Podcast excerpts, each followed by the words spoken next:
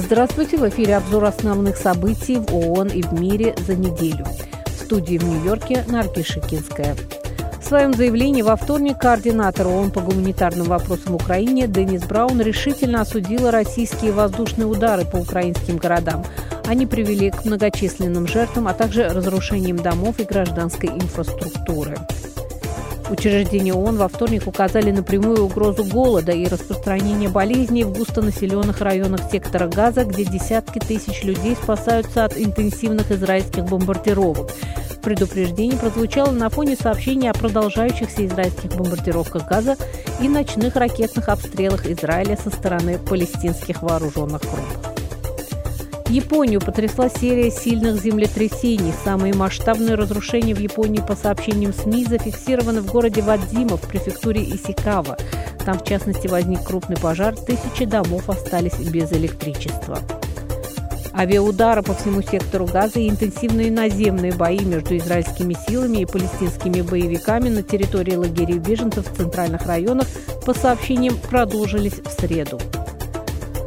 С момента начала масштабной волны ударов России двадцать девятого декабря, по данным мониторинговой миссии ООН, в двенадцати областях Украины погибло девяносто мирных жителей, в том числе двое детей, четыреста двадцать один человек получил ранения. В число этих жертв входят восемь погибших в Донецкой области, оккупированной Россией. В четверг был обнародован доклад ООН о мировых экономических перспективах. Как отмечают эксперты, темпы роста глобальной экономики до сих пор ниже допандемийных показателей. Эксперты также предсказывают длительный период жестких условий кредитования и высоких затрат по займам. Международная организация по миграции разработала рекомендации по миграции и мобильности для правительств Бельгии и Венгрии, которые будут председательствовать в Совете ЕС в две тысячи двадцать четвёртом году. В частности, речь идет о выполнении согласованного недавно пакта ЕС о миграции и убежище. В пятницу ФАО заявила, что индекс мировых цен на продовольствие в декабре снизился по сравнению с предыдущим месяцем на полтора процента.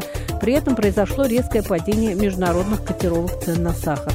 По сравнению с декабрем прошлого года индекс ФАО сократился на десять процентов.